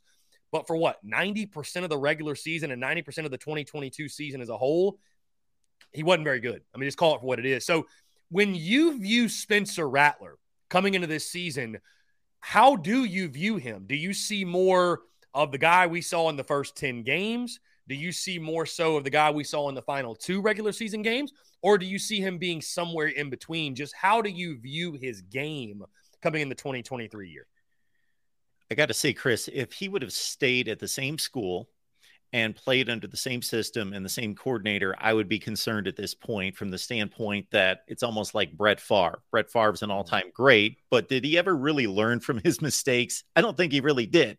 I think at 40, he was the same guy as he was when he was 25. Gunslinger. I'm an I'm a elite talent, but I'm going to still make the same mistakes. That's just who I am. Uh, I would like to see a little bit more learning process out of a quarterback.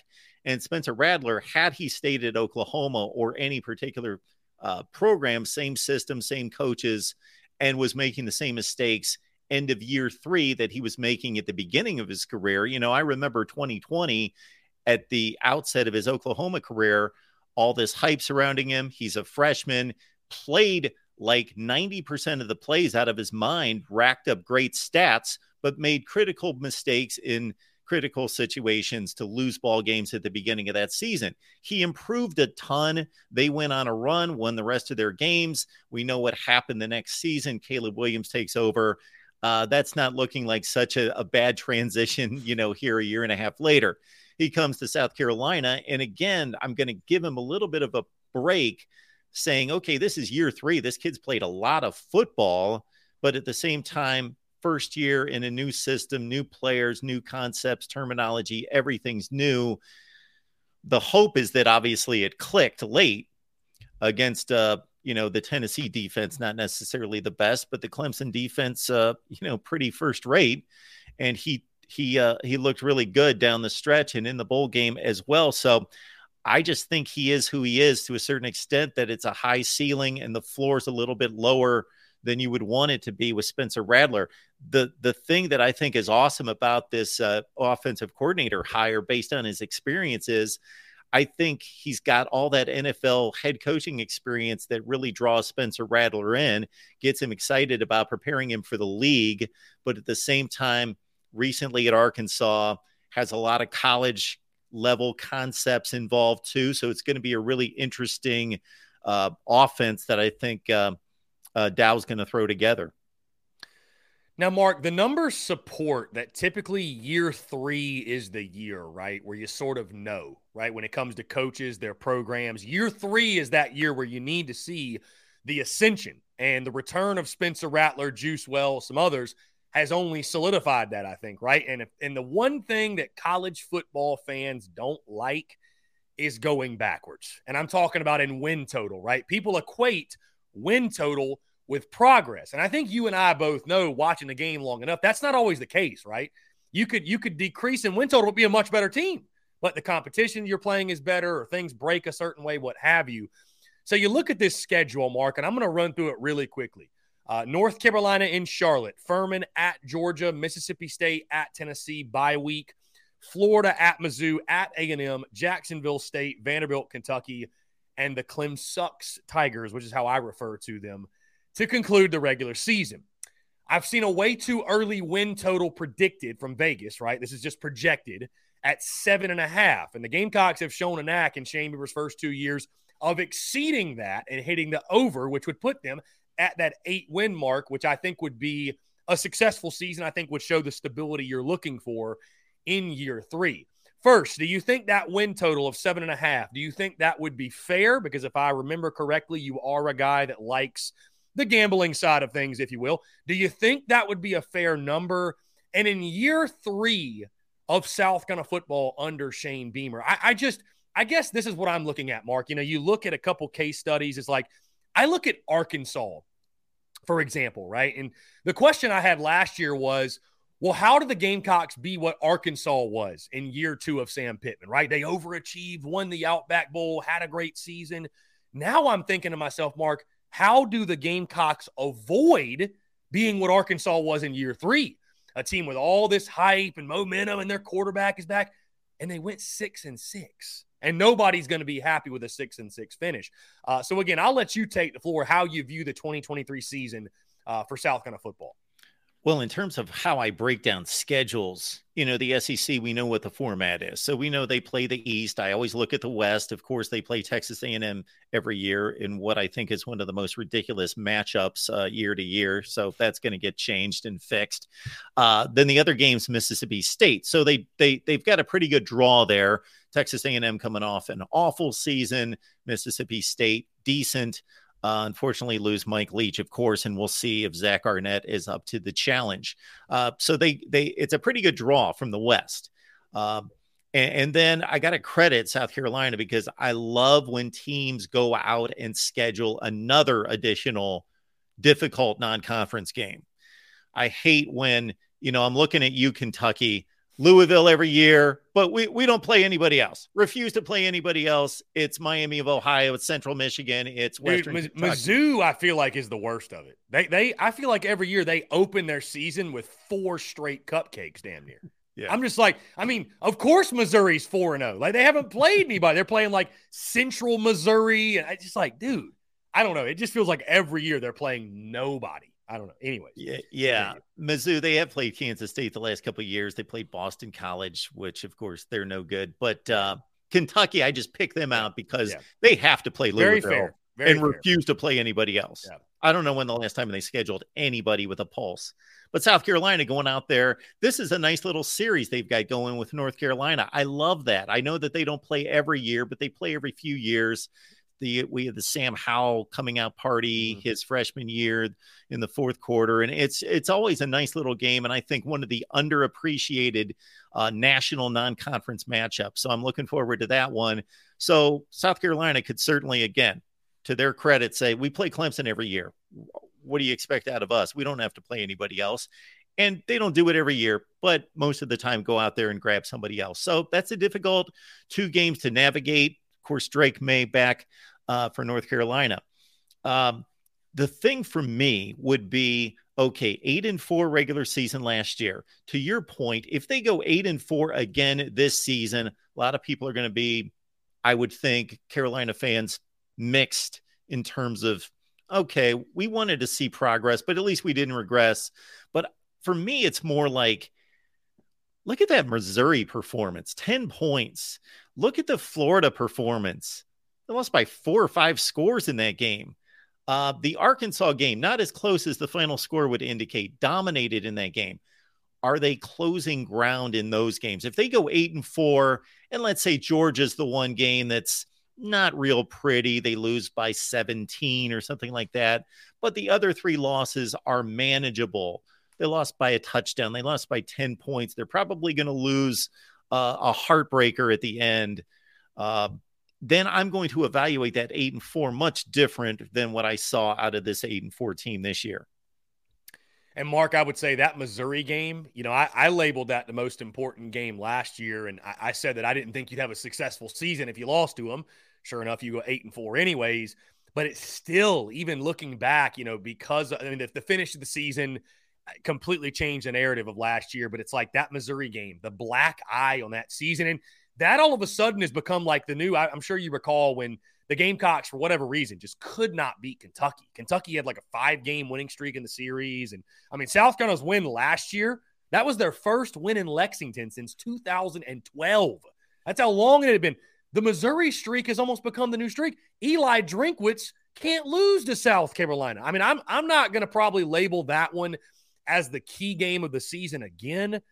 And I know it's in Como, but Mark, to me, that one's extremely important because, like you mentioned, I, I think if you're going to exceed the eight win mark, certainly, but if you're going to make that type of progress you mentioned, that's a team I think you've got to start beating on a more regular basis, the Missouri Tigers. Yeah, if we're looking at Shane Beamer down the road being at South Carolina for 10 years, he's got to be if if this Missouri program is what it's been for a long long time and continues to be, he's got to be 8 and 2 in that series, something like that. Cuz Eli Drinkwitz is not beating anybody else. I'm saying nothing. He's not doing anything else except for beating South Carolina. The Gamecocks alone are keeping Drinkwitz employed. I just wild, wild to think.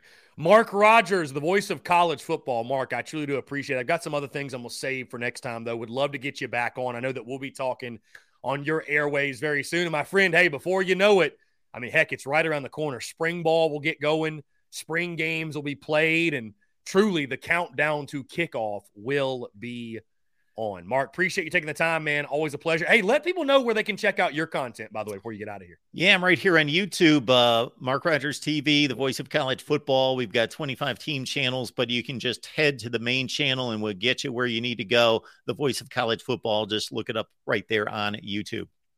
Mark, you're the man. I appreciate it. We'll talk soon, my friend. Thank you so much for the time. Thanks, Chris. Good to see you. Absolutely. Take care. Mark Rogers, the voice of college football. Always enjoy talking with Mark. Great stuff as always, from him. Guys, we'll jump into one final break. On the other side, I want to continue to hear from you more of your questions, your comments, your calls, and more. You're tuned in to the Daily Crow.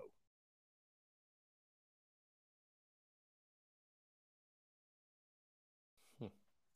All right, guys, we're back. Final 10 minutes or so here in the Daily Crow, taking your questions, comments, calls as well. Of course, it's game day for South Carolina baseball and the Gamecocks are rolling out brand new hats, helmets, um, attire, if you will, camouflage.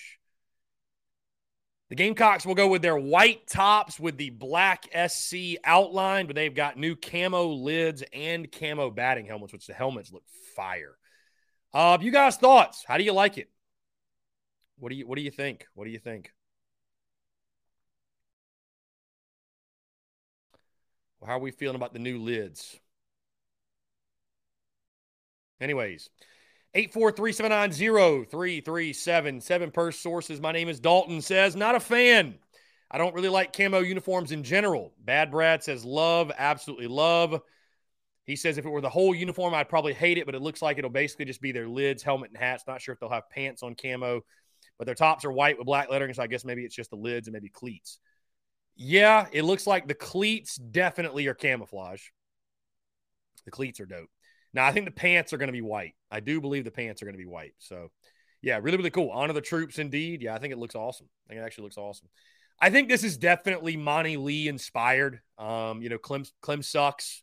They've got camouflage. A, a, lot of teams do camouflage. We, for just some reason, have never done it. So, you know, I, I don't know. I, I'm you know, I don't think they're bad. Um, it's something fun, something unique, something different. So,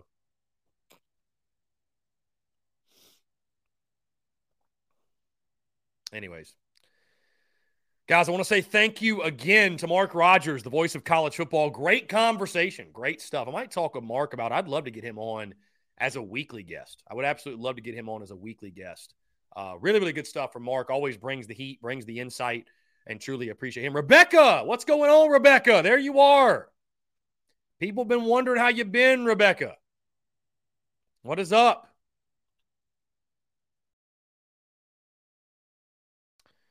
What is going on? It is crazy to me. Like I'm I'm in the 11.7 Discord and those guys gamble on college baseball like crazy. Those guys gamble on college baseball like absolutely crazy, man. I don't know. You know, I, I, used to gamble on sports pretty heavily, and, I, and I'd like to make gambling content a bigger part. My plan is to make gambling content a bigger part of TSUS and and everything I do moving forward because it's it's just such a it's such a big thing, right? Like people love to gamble. Gambling's such a big thing. Um, but I don't know, man. I just as I got more involved in business, I I just I really got away from gambling. I'm like, you know, I'm I'm I'm focused on business. I've got other ways to make money. I'd, I'd rather put my attention towards that versus gambling the money I'm making to see if I can make a couple more dollars. So I, I don't know. I, I think gambling's cool and everything, but uh, I don't know. I, I'm gonna try to get more into it. Rebecca, if you want to call in, you're more than welcome. Go ahead and call in, Rebecca. The phone lines are wide open. You do whatever you like.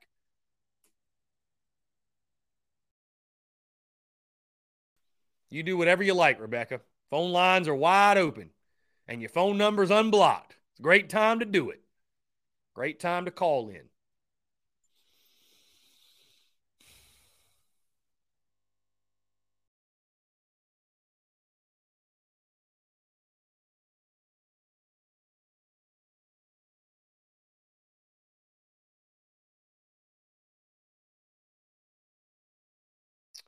Well, Lynn, I wouldn't make gambling content like the overwhelming piece of content. I'm just saying in regards like giving picks and stuff like that.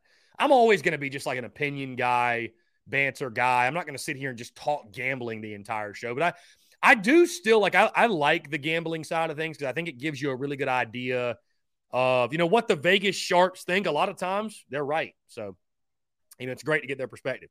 All right, let's jump to the phone lines. Here we go. Call from Rebecca to accept. Rebecca, what's going on? How are you? Good. I know y'all been wondering about me. We have been wondering about you. We have been wondering about you. I'm still alive. You're still alive? I'm, I'm glad to hear it. Well, uh, about a couple of weeks ago, about a month ago, I had COVID. Yeah, how'd that go? I'm glad uh, glad to hear you bounce back. Yeah, I still got a cough. It really messed up my asthma really bad.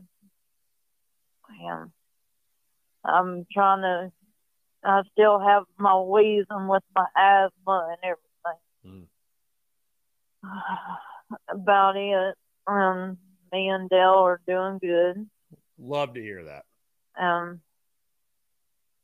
well, Dell took me out to eat and uh, took me to a movie for Valentine's Day. Got me candy. What kind of candy? Um, what kind of candy you prefer? Either M and M's or gummy bears. That's about my favorite thing. Uh, Love it. Uh, other than other than that, everything's doing good on my end. So.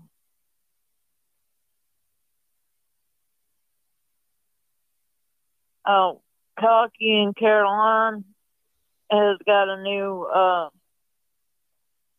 new place out here that my grandfather built a shed for them and it's more room for them to run around and everything. So they got a better place and all. Hmm. Well, I'll I'll send you the picture one day on uh, Facebook or on on here, either one.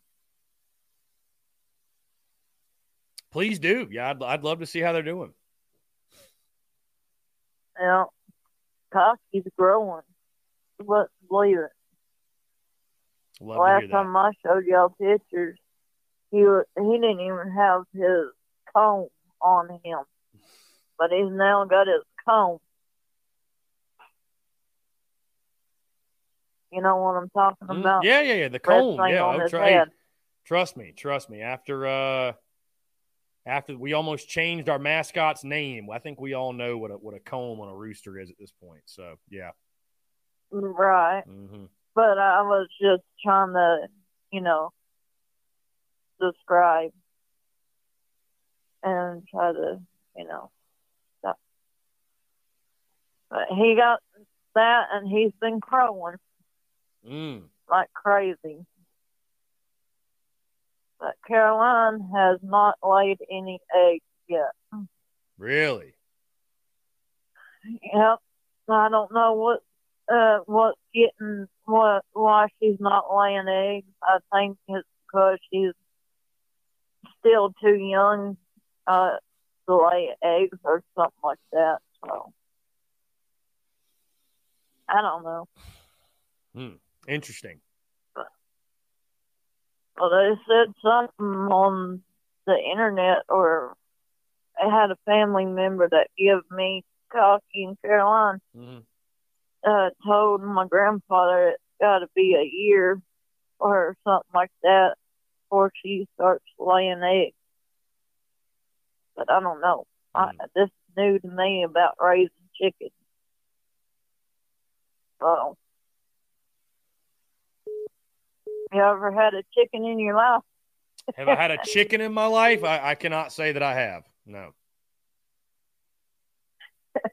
I'm new to this whole uh, whole deal about having chickens, and I know you feed them, give them water, but I I don't know a lot of stuff about them. To really be honest with you, I I couldn't tell you the first thing about uh, taking care of a chicken. So I apologize. I don't have I don't have much for you. Either. Uh, tell me about it. I could. I don't know either. Well, it's two o'clock. I reckon I'll get off to here. Rebecca, it was great to hear from you. Mm. Glad you're doing well.